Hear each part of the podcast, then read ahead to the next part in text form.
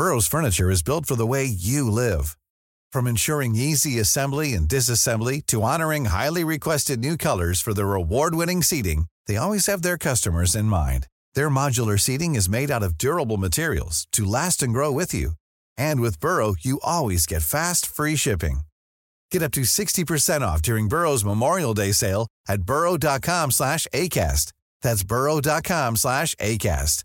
burrow.com/ACAST. Millions of people have lost weight with personalized plans from Noom, like Evan, who can't stand salads and still lost 50 pounds. Salads generally for most people are the easy button, right? For me, that wasn't an option. I never really was a salad guy. That's just not who I am. But Noom worked for me. Get your personalized plan today at Noom.com. Real Noom user compensated to provide their story. In 4 weeks, the typical Noom user can expect to lose 1 to 2 pounds per week. Individual results may vary.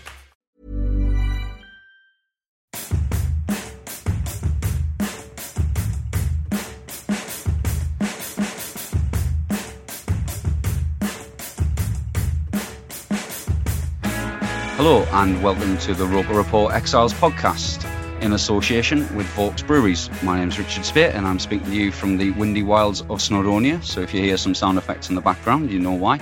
And we're in a positive mood today. Sunderland are storming away at the top of the league, at the top of the third tier, unbeaten and scoring for fun, but unfortunately this pod won't be focusing on Mel Ray's wonderful dynamic young ladies team. That's for another pod, and you can also read match reports that Graham's been doing on the Roper Report website. 3-1 win against Loughborough on Sunday was good to see.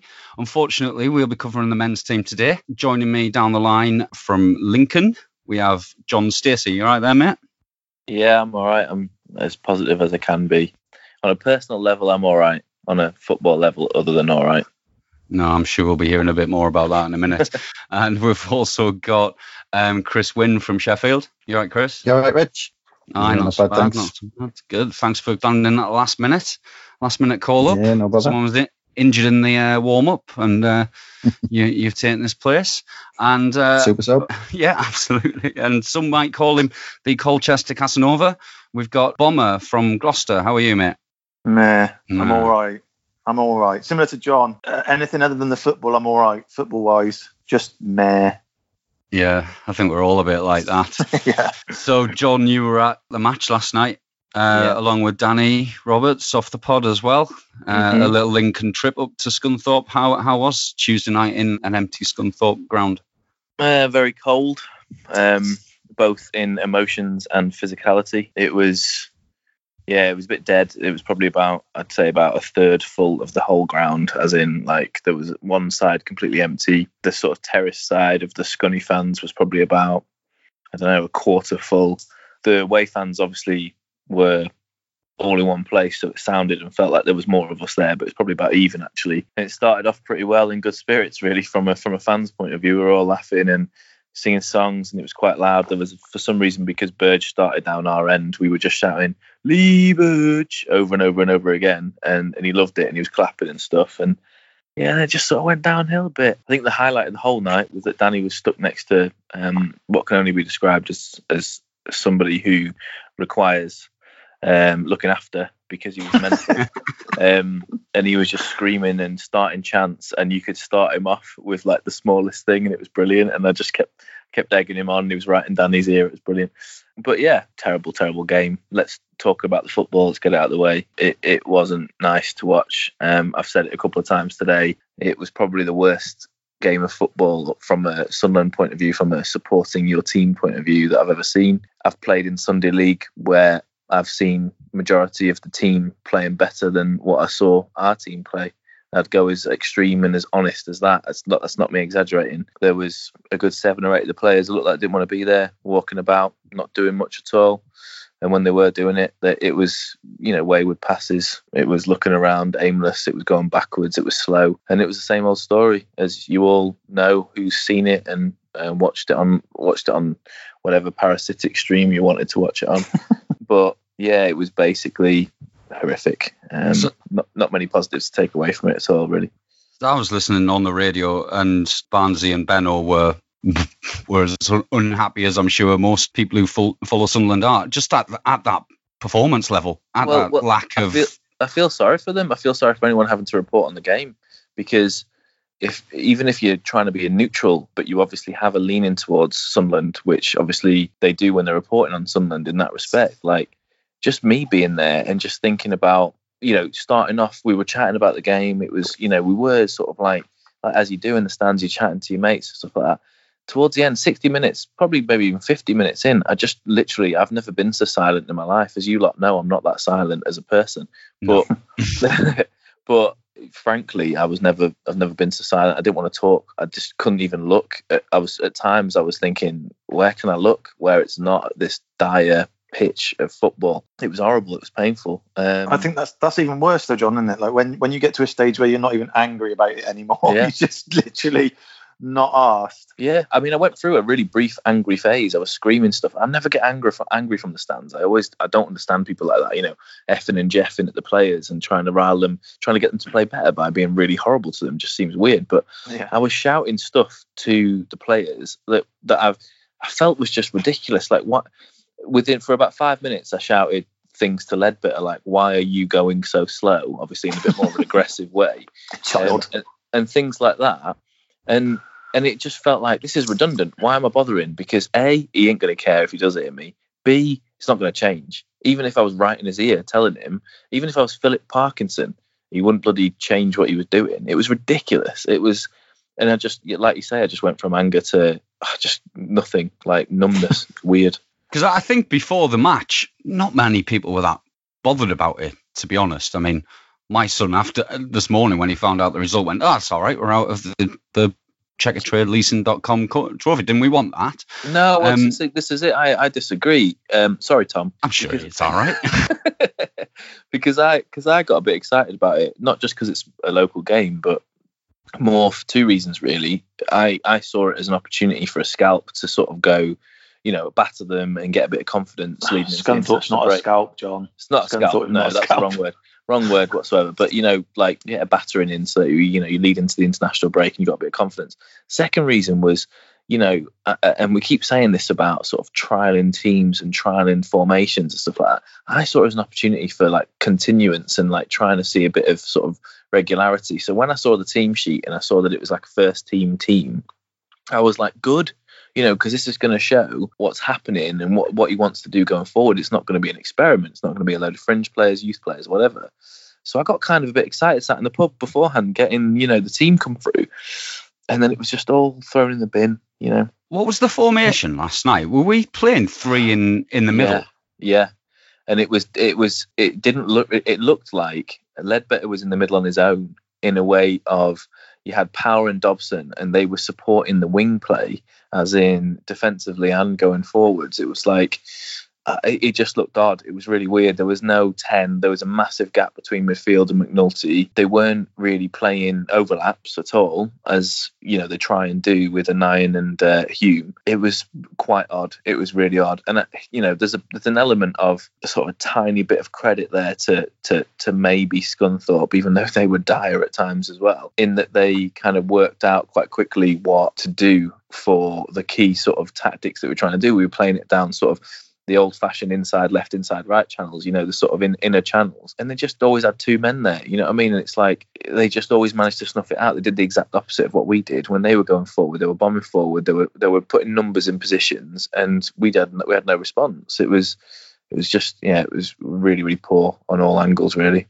John, there's something I wanted to ask you, right? Because I didn't watch the game, I didn't follow it, I just saw the result. What?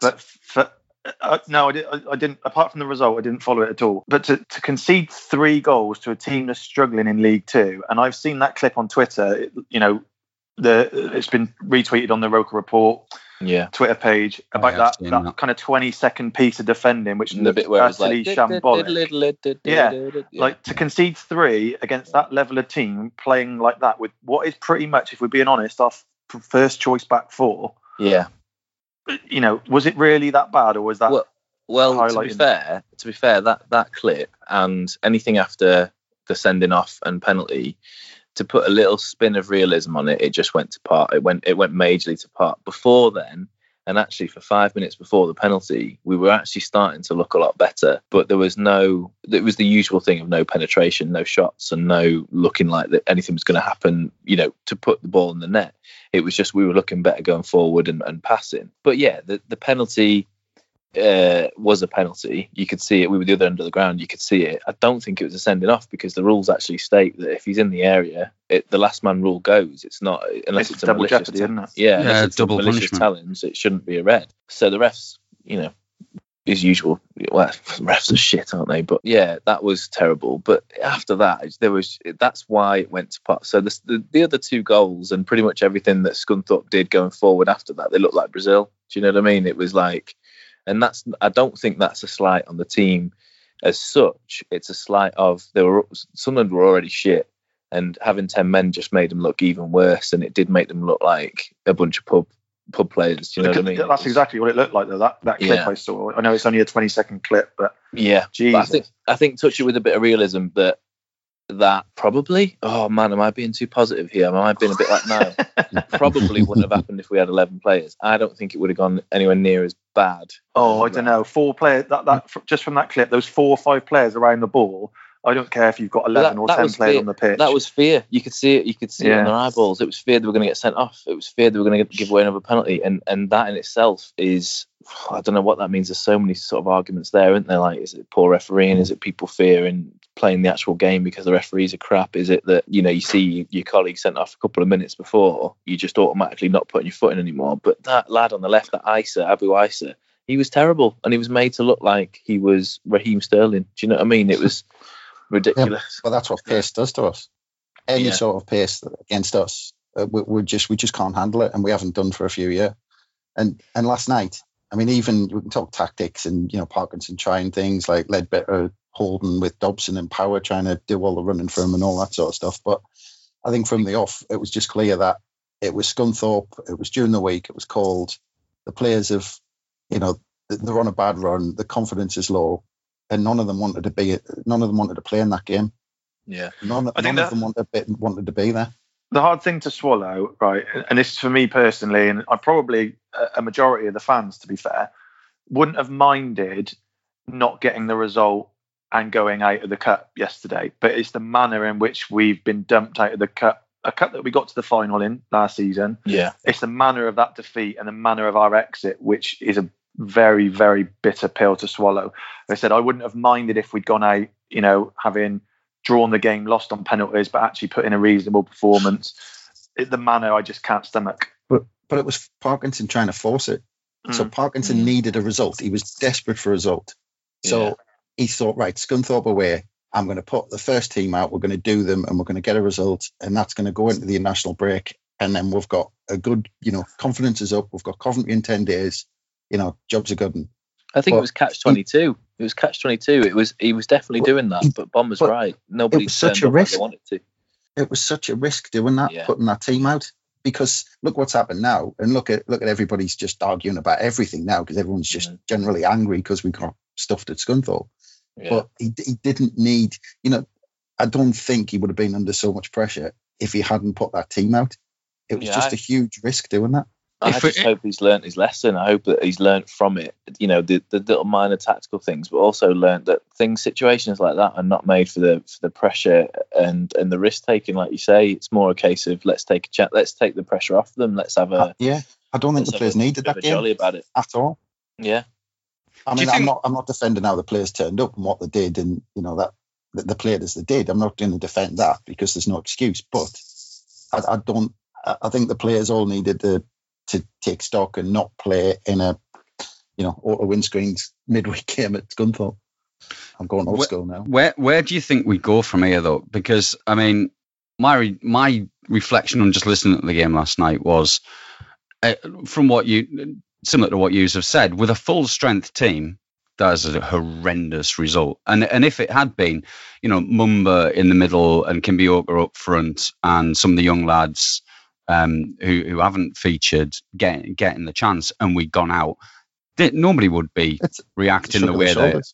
Yeah, exactly. So do you think that some of the reaction today has been spot on, over the top, is the criticism being put in the right places? Because there's obviously been a lot of criticism of the ownership, and I don't think they can affect exactly what goes on the pitch on a Tuesday night in Scunthorpe. But what do you think about that reaction, and has it been, proportionate really? I don't think it's been exaggerated, the response. I think you're quite right in what you said, Rich. Like if we'd have put Bali Mumba up there, Kimpioka started, to give them a game, it would set the fans' expectations that actually we're not that fussed about this cup, but we're going to give the youngsters a try because we don't know when we might rely on them in League One over the course of the season. But Parkinson dug his own grave yesterday by putting out, like I said, pretty much as strong a team as he possibly could put out.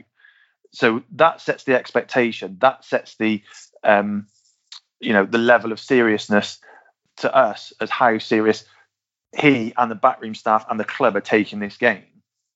And we're playing a team, albeit away, that's struggling in the league below. And the team that he's put out is a team that we're expecting to be challenging at the top of League One.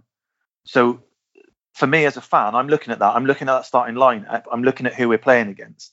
And I'm thinking there's absolutely no excuse for not winning this game. So he's dug his own grave in that respect. And yes, the players have not delivered. And that's on the players. But I don't think the fans' reaction is unjustified. I said if he'd have played a load of youngsters and actually given the impression that we might get a result, but it's not that important, the league's more important, then as a fan, I could have stomached that a little bit better. But yes, what you've just said there, Bomber, is exactly right, because the manager's put his stall out. He set his stall in that game. He's put that team out. He's, like you said, it's Scunthorpe, it's League Two team. It's a strong side. And the worrying thing is the players just haven't reacted to him. Mm. They haven't reacted at all. They've gone in the opposite direction and just not turned up. And if a new manager, because, 9 times out of 10, a new manager gets a bit of new manager bump. He has a bit of a honeymoon. And he's getting none of that. And the players just aren't reacting to him whatsoever, for whatever reason, whether they're still hungover off Ross or whether they're not, they don't rate what Parkinson's trying to put in place. He's had no time, to be fair. I'm not kind of putting all the blame on him to start with. The players have got to shoulder some of this, but there was absolutely no reaction. And as you kind of hit the nail on the head there, he sent a signal to the players to say, this is important, we need to win this game. And they didn't turn up. Yeah. They didn't react. Yeah, and there were there were one or two extremely experienced players on the pitch there. People like Aidan McGeady, who is coming in for a decent amount of criticism for the first time in his Sunderland career, really, certainly since we've been in League One. Do you think that's fair enough? There's a lot of talk of him, how he's slowing the pace of our attacks down. John was talking about how they were walking around the pitch last night. Is there an attitude problem amongst some of our senior players? Well, this is my personal worry coming away from last night, just touching on what the guys have just said as well. Everything that's come out of the fan base, if you're going to call it that, looking at Twitter and all that kind of thing, and the outcry about last night, whilst I don't really fully agree with the depths of what people are saying and the expletives and all that kind of thing, what I do understand and what I do kind of agree with is the tone of what Bomber was getting at. This team shouldn't be getting beat by Scunny, regardless of attitude, regardless of it being a Tuesday night in Scunthorpe and it being, Tin Pot Cup. Ultimately, the worrying thing following on from this is what's going to happen if that's the similar or same first team at the next game after the international break. They've just been beaten 3-0 off Scunthorpe. Everybody has a right as a fan to be a bit scared about that. And regarding McGeady, I've been feeling that exact way about him every time I see him on this team sheet for about a month, because he hasn't played well for about a month, if not longer. He's looked like he's playing 4 out of 10, like he's barely given enough. It's been longer than a month, John. I would say probably, this whole season, and arguably in the run up to the end of last season, and including the playoff final, including the Checker Trade final, he's not been that same player. Well, me and Danny were talking last night about McGeady, right? And we were saying that he looks like he doesn't want to be here, etc., etc., right? If he doesn't want to be here and he's out of contract or whatever at the end of the season, I don't know if that's right or whatever. I don't know what the ins and outs are. Someone correct me on that. But if he's out of contract or whatever, he's looking for a new contract. He's old now. He's in his 30s and whatever you like in the terms of a footballer, right? Yeah. He should be trying his arse off to get a decent contract somewhere else, because if we end up staying in League One, God forbid, at the end of the season, and he's playing like he is now and he's not helped us at all to get out of that league, because everybody keeps harping on about he's the best player in the league and all this kind of thing. If we've got the best player in the league, should we really be mid-table in League One? Yeah, anyway. No one's going to be picking him up. Exactly. No one's. He's good enough to retire. Basically, the culmination of our conversation was he's got to retire at the end of the season. If we're in League One and he hasn't gone anywhere, he's literally got nowhere to go. Mm. You know, we'd be ridiculous to give him another contract here, and he wouldn't be able to get one. He'd be playing in the Conference South or something. Do you know what I mean? He's just it's not happening. I mean, I really hope he can pick it up before the January transfer window. Chris, you wanted to come in. Yeah, so just about the attitude thing, I mean, you were talking about that. I mean, I don't know if you saw Ledbetter's interview after the game. Yeah. I mean, I missed it. That had me worried because, I mean, to be fair, he looked like he was... I thought he was going to cry. Yeah, he looked like he wanted to hit someone, to be honest. Or at least he maybe just had or something like that, because he was absolutely fuming. But, I mean, some of the things he was saying was... I mean, I was quite worried because he didn't mention the new manager once. And, you know, he's again, we're on a bad run. We've just had that result. He's just had a bad performance. But not once was it kind of, oh, yeah, we want to get started for this new manager. And, you know, the things that you'd expect a captain to say, to come out and say, you know, we're all behind him. We just need to get, you know, results started. And there was none of that. It was all hinting that we need to stick together and there shouldn't be little groups and all of this sort of stuff. And nobody mentioned little groups breaking off, but he seemed to want to bring that up. Well, it might be that Parkinson has come in and actually told some of those players a few home truths in that they haven't been doing well enough, and some of the bigger players might, with the bigger egos, might have got their backups at that, not like being told how it is and that it's not been good enough and that you're better than League One, but you're not showing it. So, buck your ideas up, and they might have got their ass out because of that. That interview after had me more worried than the actual result, because he seemed to hint that just things weren't good, you know, on the training ground, behind the scenes, and he was trying to get everyone together, which suggests at the minute they're not. Well, that's Scunthorpe United dealt with, I think. We will have to move on. I'm sure we might come back to it. You never know. This evening, I mean, we're recorded on Wednesday evening, about an hour or so after Stuart Donald just finished an extended interview, as it turned out to be, on BBC Newcastle this evening, and in the aftermath of Charlie Methven appearing on Rope Report at the weekend. And I want to talk a little bit about the investment and where we're at with it, because things seem to have been clarified to a certain extent.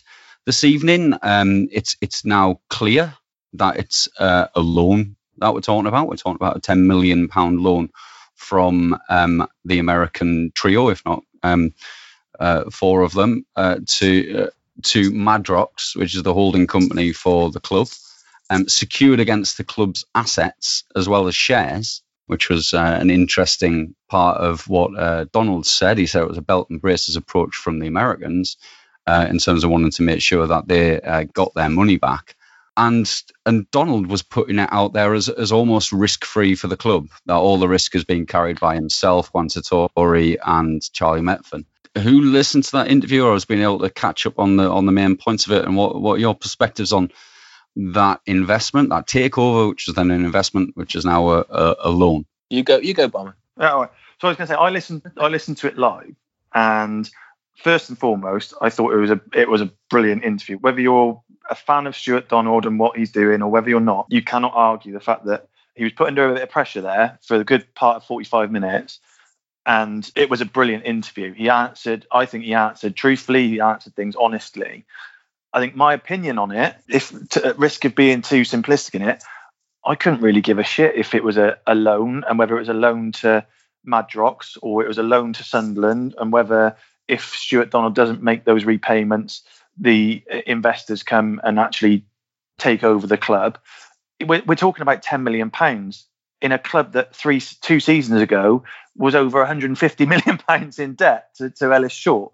So, you know, in the grand scheme of things, I don't care where that money's come from or what happens with it. And I don't think the fans should do. And I had a little bit of a rant on Twitter about it afterwards, because he's come in for an awful lot of abuse, Stuart Donald has, and it winds me up so much that fans call him a chancer and this, that, and the other, and they are unable to separate the performances on the pitch to how Stuart Donald runs the business that is Sunderland Football Club.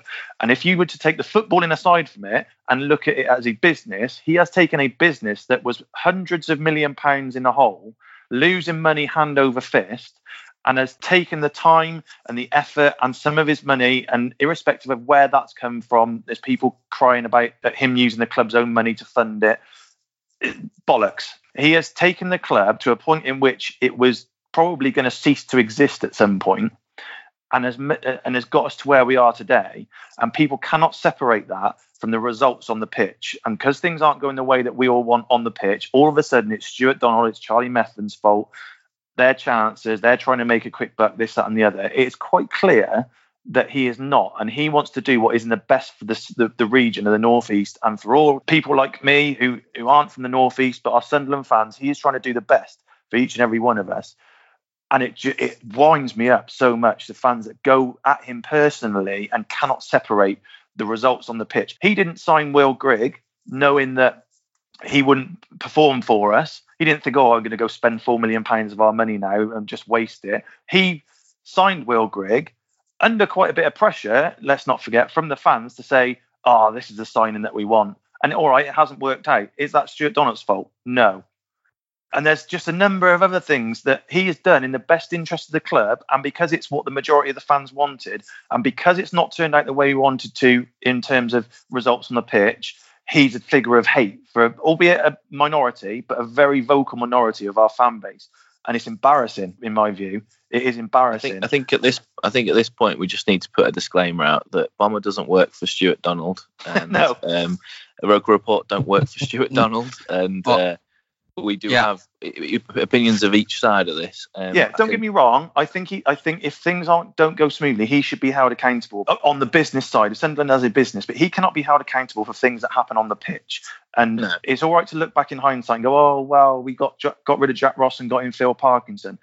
90% of the fan base wanted Jack Ross gone. Stuart Donald did it. They got their wish. And now it's because things haven't improved, all of a sudden it's Stuart Donald's fault for getting rid of Jack Ross.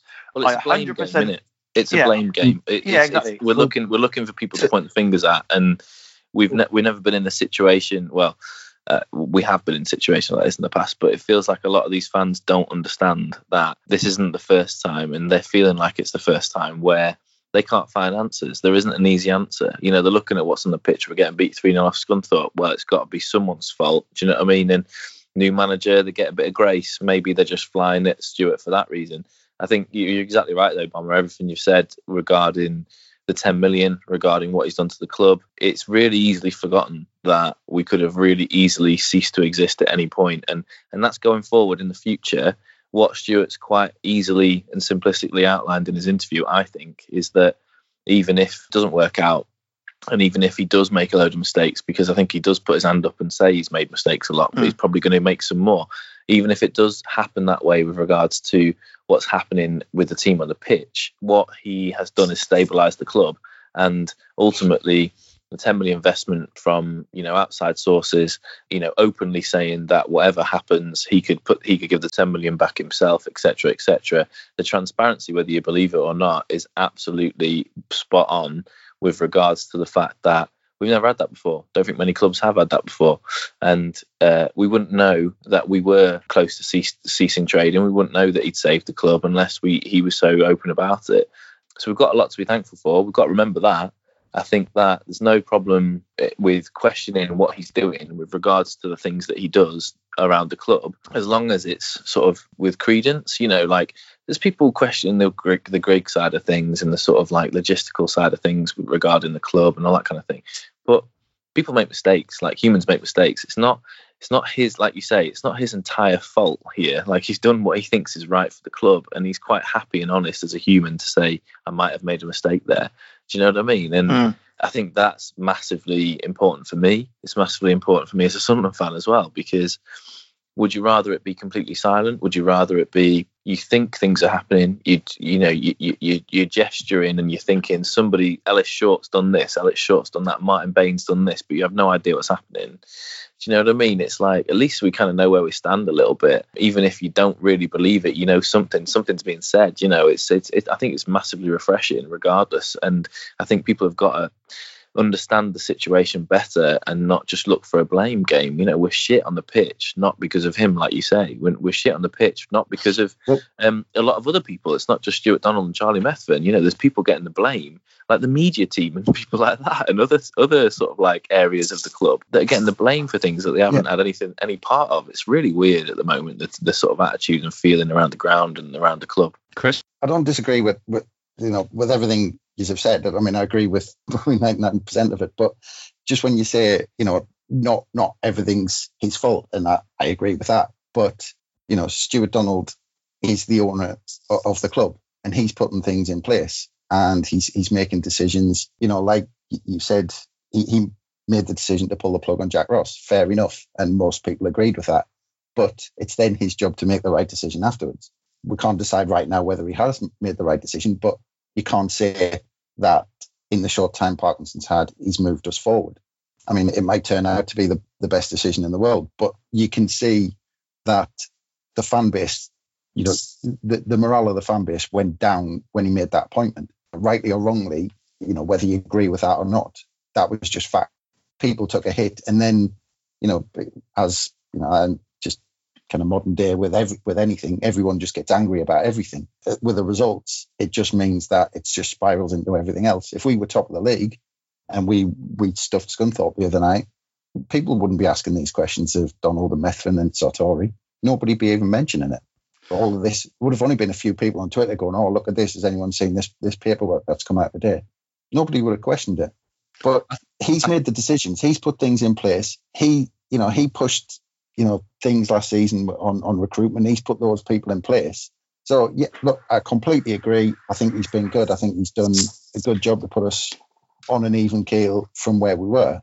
But and he'd be the first to say that he doesn't escape criticism for some of the decisions he's made.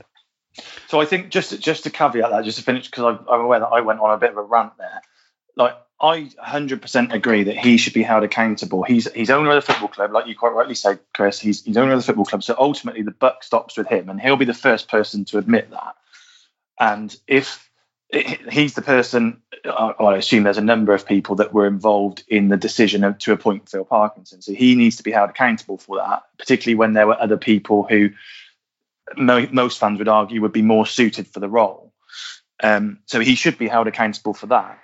But the thing that frustrates me is people look back and are a bit kind of revisionist about it and said, "Oh, wow, we're no better off than when we had Ross." And people on Twitter saying, "Oh, is it too late to get Jack Ross back in?" Those are the same people that, you know, 4, 5, 6 weeks ago were crying for him to Stuart John to get rid of it. Yeah, but I was the same. I thought, you know, Ross's time had come, but, you know, I actually thought Ross did a really good job, and, you know, given time. But I just thought with the way the fans were feeling, I don't think he was going to come back from that, or it was going to take some subhuman effort from the players to actually go on a run that kept him in the job.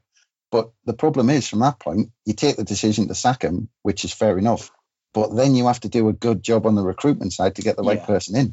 Yeah, it has to be. It has to be worth it. It has. You have to. If you're making decisions like that, you have to make it worth it, because it's a tough decision. Yeah. Because I think Jack Ross was almost a guaranteed playoff finish.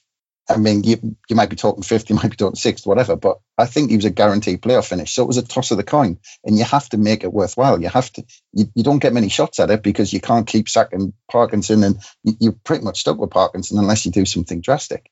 So if you pull the trigger on someone like Ross, who was more or less going to get you in the mix, you have to make it worthwhile, and I'm not sure he did. Well, I think the decision of sacking him was about balance and realism, and I think that's the overarching thing about the whole conversation as well. Effectively, Jack, by the sounds of things and by the sounds of what's happening now, had his members of the squad, groups of the squad that really backed him. You know, you're hearing all this about McGeady thinking Parky's crap and he misses Ross and he's just in a hump because of that. And then Ledbitter's interview last night, you know, that spoke volumes, if you ask me, about he's not convinced about Parky yet. But the whole sort of like club ownership and running. This is what I'm getting. This is what I was getting at. I wasn't backing Donald, like the same as we all have, I guess. Really, this one thing we've kind of semi-agreed on. I'm not backing him as saying he's brilliant and he's perfect. What I'm trying to say is I think the people who are hammering him, and especially on a personal level, need to understand that it's about balance and realism here. Like he has made mistakes, but he's also done a hell of a lot for the club that, you know, we wouldn't have a club to be supporting if it wasn't for. And yeah, you don't score points. You don't think, oh, because he's done that, let's give him loads of leeway.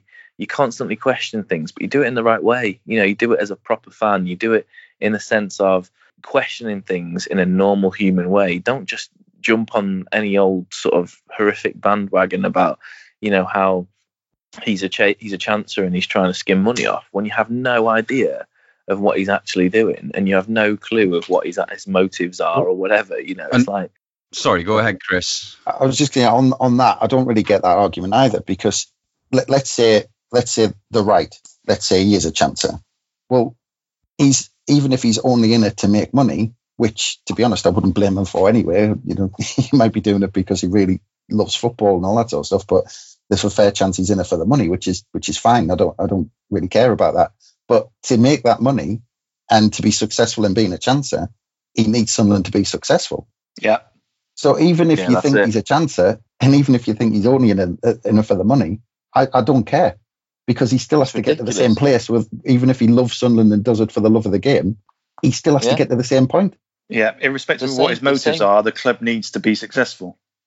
Yeah, the same people who are calling him a chancer are the same people who are saying that he's done a terrible job at running the club and we're doing rubbish because of him. It's like they don't go together. Like, he's trying to earn money from this club if he is a chancer. If you're calling him a chancer and he wants to earn profit, he's not going to earn any profit by driving it into the ground. No. Yeah. Well, listen, fair enough. I hope he makes some money out of us. Yeah.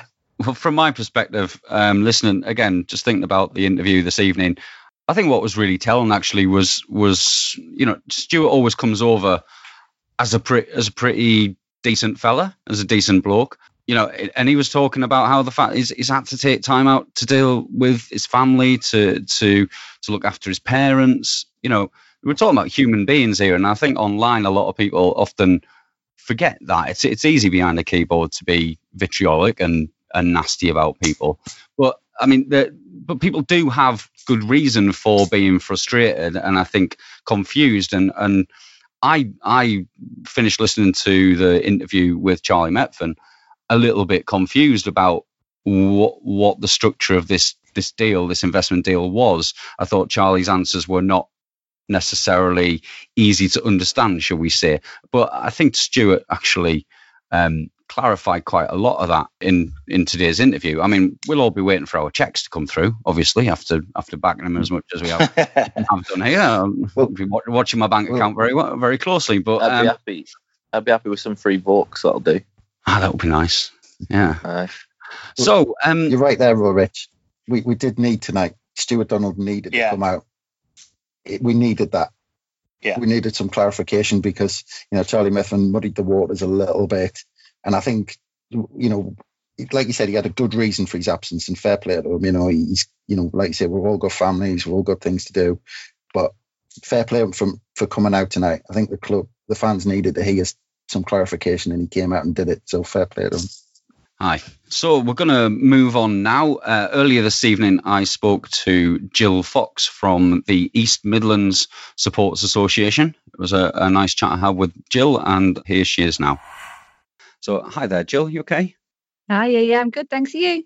Nice one. Yeah, I'm fine. I'm recovering from the game last night, but, you know, we'll get over it. It wasn't good, was it? So I'm guessing from your accent, Jill, we've had a chat before we started recording, that you are, you're originally from the Northeast, but now you're down in the East Midlands. You can tell us a bit about that. Yeah, so I'm originally from Crook in County Durham. And I moved down to Nottingham basically for work in 2000. So I've been down here quite a while. Get back up to Sunderland as often. Well, I've got a season ticket, so every few weeks to see Sunderland play again. But other than that, that's pretty much all I go back up on, if I'm honest. And do you get to away games as well? Not as much, which is weird, because to be fair, it'd be easier to get to all the away games than it would to the home games. Yeah, especially when you got a season ticket, you get priority, don't you? So, but I think I'd be divorced if I went to every game. I think I would be in exactly the same position. I've been going to a lot of away games from our base over here in Wales this season. Not that many home games, but should get to a few more over Christmas, hopefully. So, can you tell me a little bit about the history of the Sports Association in the East Midlands and kind of what you get up to? Yeah, I mean, we're really new, so we're a little bit just kind of building the branch at the minute.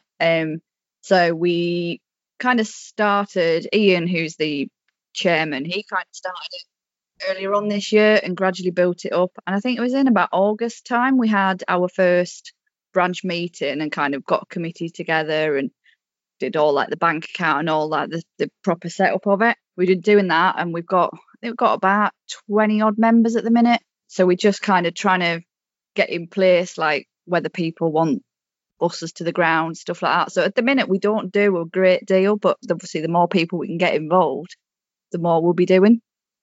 It's good to get 20 members from a standing start is really good in in any group. So I think there's a lot of us down here, to be fair. There is a lot. It's not that far out of the way really from the northeast. I mean, my auntie lived in Nottingham for a very long time. I think there are a few. I think there were a lot of people moved down for work over the years, and a lot of kind of connections between the two areas in terms of industry and stuff, isn't there? Definitely. I think a lot of like mining people moved down back in the day, didn't they? Yeah, certainly. I think my dad had a job interview down in Nottingham at one point as the mines were closing. So, so you've got those connections, and so you said you haven't managed to get together to go to games yet, and you are new, so that's totally understandable. So how do you follow matches when you're not going to the stadium? How are you following the away games? I've got the SAFC app, so I tend to either watch or listen on there, depending obviously whether I've got the time. Yeah, I'm using that as well. I've got the audio subscription, and it's not always the most stable of apps, I have to say. No, you go on to anything else on your phone and the app just dies, which I don't want to whinge about Sunderland because there's enough to whinge about, but they could do with sorting that out. It isn't great. I mean, and for exiles, you know, for people who live in away from the northeast, we can't get the match commentaries on BBC Newcastle. Yeah.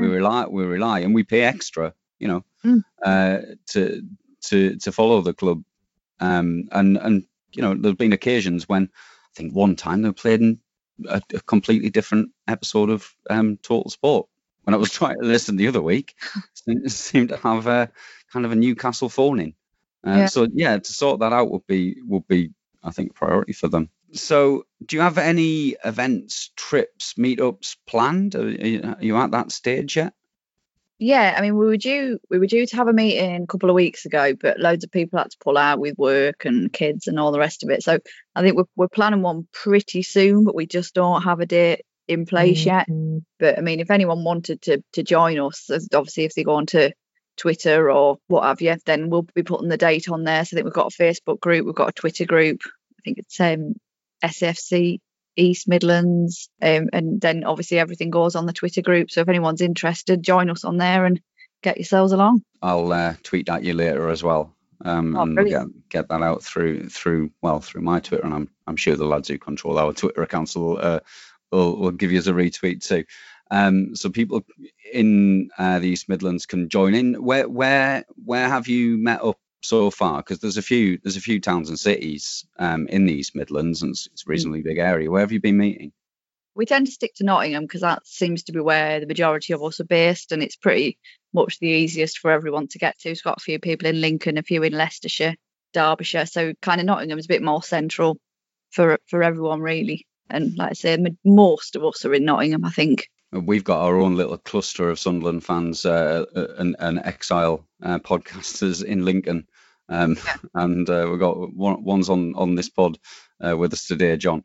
Again, I won't be very happy after last night's result. And I think you've been in touch with Danny as well. Yeah. There was a lot of chat on our local group chat last night. We've got like a WhatsApp group. So again, if anyone wants to join us, obviously ping us your details and we'll get you on that. But yeah, I was out last night and got onto my phone later on, and I think I had about 105 messages, and I kind of saw that before I saw the result and just thought, oh, for God's sake.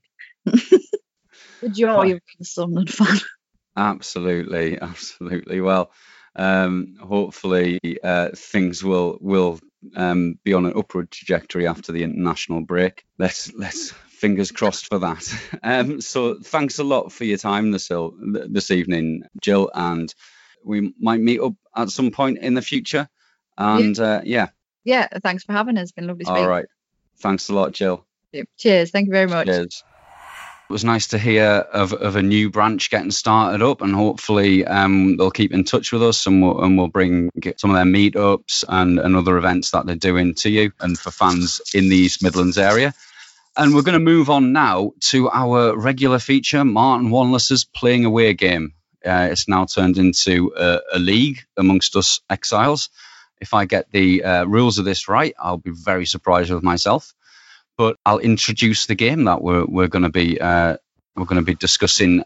Our bit of a nostalgic look back at some more positive times, and this really was a positive time for Sunderland. I keep choosing these. We're talking about a game on the 14th of November 2010. We are talking about Sunderland playing away from home against Premier League champions, who at the time were Chelsea, and we won that game 3-0. We had Steve Bruce as manager. Chelsea, as I say, were champions. We finished the game in sixth position. And just for reference on this, Bolton at the time were fifth in the Premier League. Well, that is a world ago then, isn't it? It really is. And it does show you that we're not unique in this. But we are talking about the 2010 Steve Bruce squad. We are 3-0 away at Chelsea, and there was one particularly excellent goal scored in this game, and that might be a bit of a clue to you. So I'm going to go through. I'm going to start with John, because that's what I've got down on my list. We're going to start with John, and so you get rules on this game. I'm going to get the rules up on my screen. So each player takes turns to name a player. You get two lives, so two incorrect answers each. After that, you're out. If you name a sub, you have another goal. And the last man standing gets 2 points in our league. If more than one player is still in after the last player is named in the starting 11, everyone who's left in the game gets a point in our league. So I'm going to come to you first, John. Right. You can start anywhere in this starting lineup. It's 2010, no Googling. No Mark Lynch is in this. I don't think he's going to be my first guess. Oh, sorry. So the thing for me, right, I'd have probably been all right if I'd not gone first, because I needed someone to set me off a bit with thinking about the teams and the squads. So I'm definitely going to lose a life here. But I'm going to try and play a little bit safe. I say a little bit safe, probably going to get laughed at straight away. Asamoah Gyan. Asamoah Gyan, yes, you've got it. Yeah, that's a correct. Oh, brilliant. So you got Asamoah Gyan up front in that game. Absolutely. So that's one correct to John. We move that's on it. I'm get my coat. I'm off. See you later. Bye. Oh, yeah, that's your moment of glory, right, Bomber? So we've got the striker. We've got Asamoah Gyan. Well, I've got two that I think two easy ones. So, and Jam wasn't one of them. So I'm going to play an easy card, and I'm going to go Jordan Henderson. Jordan Henderson. Yes, indeed. Yeah. Correct. He was actually just been called up for England the week before for his first inclusion in the England squad. So that's how far we're going back now, as a mainstay of the team now. So yeah, that's a good answer. Jordan Henderson playing in midfield. Yeah. Chris, we come to you. I was actually on my honeymoon in the Caribbean. So you'll know it. You will have been following it, clearly. Yeah, you must have watched the game. Surely. No, I was on a cruise ship going around the Caribbean. I remember reading it in the papers. Show off. Ah, there you go. Right. Oh, I'm just going to go with an easy one. Easy one for 10. Catamol has to be in. Oh, no. Catamol is correct. Playing in midfield. That's the other one. That was the other easy one I had. So we come back to you for round two, John. Who are you going to go for? Oh, God. I really haven't got a clue. Let me think. I'm going to say something so wrong here. Why am I so scared of this and nervous? Was that the season that Jan played up front with Benty, Darren Bent? No, Bent wasn't there. Oh. Bent is not in the squad, so that's one life lost for John. I'll put a little X next to your name, and you only got one left. Brilliant. Right, Bomber. So if we now know we can rule out Darren Bent. Yeah. So I'm going to go and try and guess the goalkeeper, because I think that's probably going to be the most likely to be not an easy guess, but it's going to be one of a couple. So Mignolet or Gordon. Craig Gordon. Craig Gordon. That's right. He was in goal that day. You're two for none, Bomber. Thank you. In the second round, and Chris, this is your chance to keep up with Bomber. So we've got the goalkeeper, we've got two midfielders and a striker. Yeah, well, I know the other two goal scorers, so I'm going to keep them in my back pocket. Ah. And I'm going to go for what I think is another easy one around this time, unless he was injured or suspended or something. Do I chance it? Yeah, go on. Oh, Bardsley. Bardsley was out right back. Yeah, of course. That's right. Yeah, of course. I was going to say Bardsley. So you're two for you didn't, John.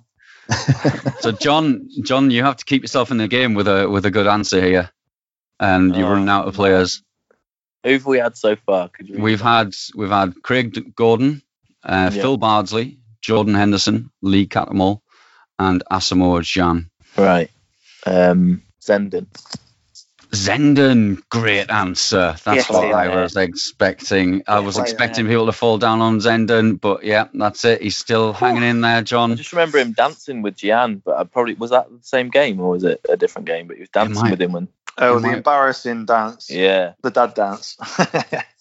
There's actually a video of this game on the PremierLeague.com, and I'll try and tweet it out later on. Yeah, Zenden was there. So we'll move on to Bomber. You've kept yourself in the game, John. Bomber, you are still level pegging with Chris here. So I honestly haven't got a clue who the other striker would be. So I'm going to stay in the back four. So you've got Craig Gordon, goalkeeper, Phil Bardsley, right back. El Mohammadi, left back? No, but you get another go because he was on the bench. Oh, he's on the bench. Okay. Yeah. Oh, my goodness. I can't even think. Oh, Richardson. Richardson, there you go. Yeah. Excellent call. Yeah, Richardson was there, I'm sure, playing at the back in that game, looking at the lineup. I just couldn't think of anyone else who'd ever played left back for a minute. Well, there you go. So Chris, you're running out of options here. This is the look of the draw with you coming third in the lineup here. So I'm only confident on two more. So I'm going to use one of the goal scorers up. Danny Welbeck. Danny Welbeck, yes. Oh my God, front. Yeah. What a strike force was my thought. Was Jan and Welbeck. I mean, was this supposed to make us happy or make us more depressed about where we are now? I think it's probably going to have the latter effect. Backfired with. You got that right. So John, we're back with you. And still with one life left. Depressed. Yeah, this is where I become depressed and I lose the game. Right, spanner in the works. I'm gonna stick a name out there. Titus Bramble. He was in the lineup. That's a great call. He's hanging in there. This is going down right the wire. Everyone's going to come away with 1 point here. So Titus Bramble was there. I'm struggling now. Just go through. We've had Gordon, Bardsley, Richardson, Bramble, Zenden, Henderson, Cattermole, Welbeck, and Jean. Basically, you've got two players to go for. So there's only one left in that back four then, is there? There's only one left in the back four, and there's one I think was playing in midfield. Oh, God. In midfield, Malbranck. Steve Malbranck. Malbranck, no, he's on the bench. You've done it again, so you get another guess. God. We might have to count you down here, though. I'll pass then to try and buy some time to think of someone else. Are you sure you're going to lose a life? You sure? I can't even think of a name, mate, let alone somebody who might be in the team. If Chris has got another goal scorer in his back pocket, yeah, I've got the other goal scorer. Because I always remember he waltzed through the middle like he did, like Pele. It was Nedum Anua. And honestly, looking at that goal back now, brilliant. You're like, absolutely oh brilliant. My God. How did he do that? It was... Wasn't that the third? Was that the third goal? I think it was, yeah. Well, I couldn't believe it when I saw it back. Outstanding goal. Took about 5 players on and walked right into the box and just slotted it on. Brilliant. Brilliant, wasn't it?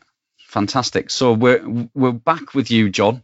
You're on your last life, right. which is the downside of going first, because you've got to pick. Yeah, you've got to get the last player here. So read through them again for us, Rich. So in goal, Craig Gordon. Defence of Phil Bardsley, Kieran Richardson, Titus Bramble, and A.N. Other. And then we've got Zenden, Henderson, Catamol, Anua, Welbeck, and Jean.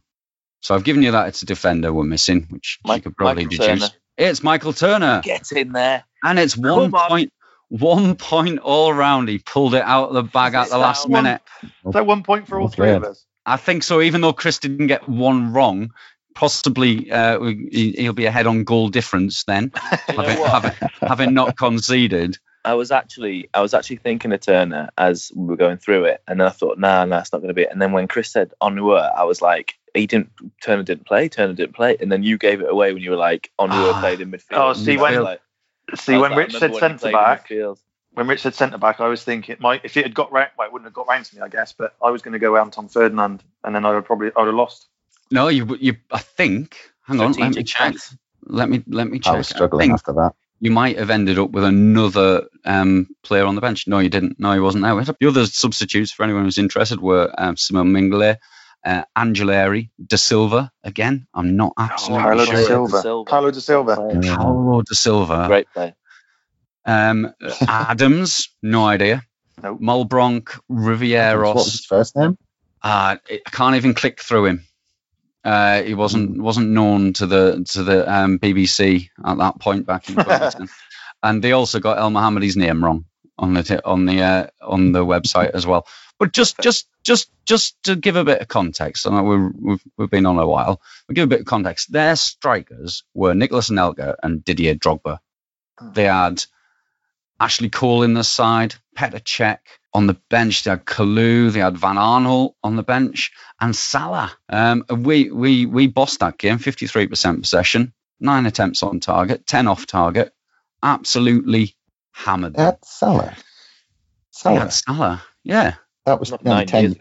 That's 10 years ago. Are we talking a different Salah? Possibly. Yeah, he's only 24, 25. So he's only about 15. Yeah, 16-year-old. Not more Salah than. No, I don't think so. Absolutely not. Right. Well, you put me right. Thankfully, otherwise I would have been getting a social media storm on that.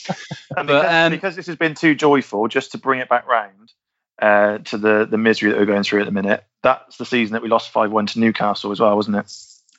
Yeah, I think well done, Bomber. Yeah, just to dampen everyone's spirits, just to finish off. I don't think that one will come up on Playing Away at any point this season. But well done for all of you for getting your point there. Chris kind of wins on goal difference, I think. But you can take the moral victory, Chris. It's fine.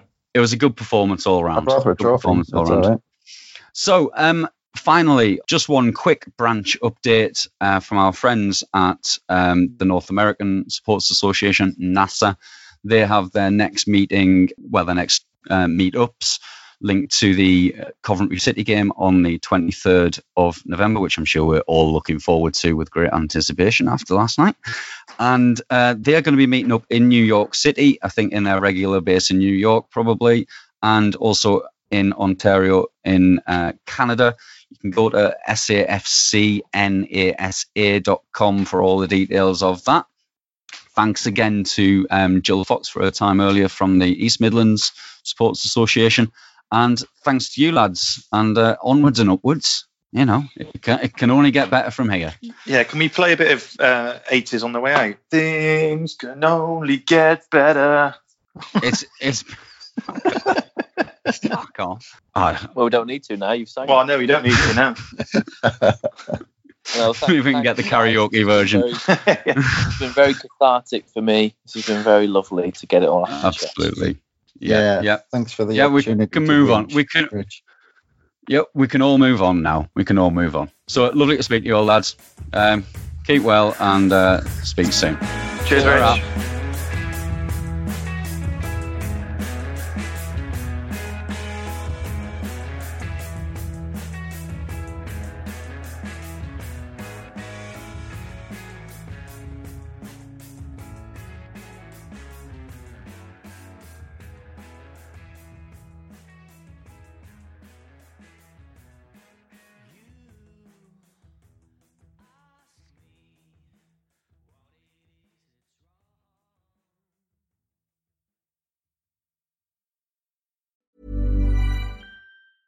Cool fact, a crocodile can't stick out its tongue. Also, you can get health insurance for a month or just under a year in some states. United Healthcare short-term insurance plans, underwritten by Golden Rule Insurance Company, offer flexible, budget-friendly coverage for you. Learn more at uh1.com. When you make decisions for your company, you look for the no-brainers. If you have a lot of mailing to do, Stamps.com is the ultimate no-brainer. Use the Stamps.com mobile app to mail everything you need to keep your business running with up to 89% off USPS and UPS. Make the same no-brainer decision as over 1 million other businesses with Stamps.com. Use code PROGRAM for a special offer. That's Stamps.com, code PROGRAM.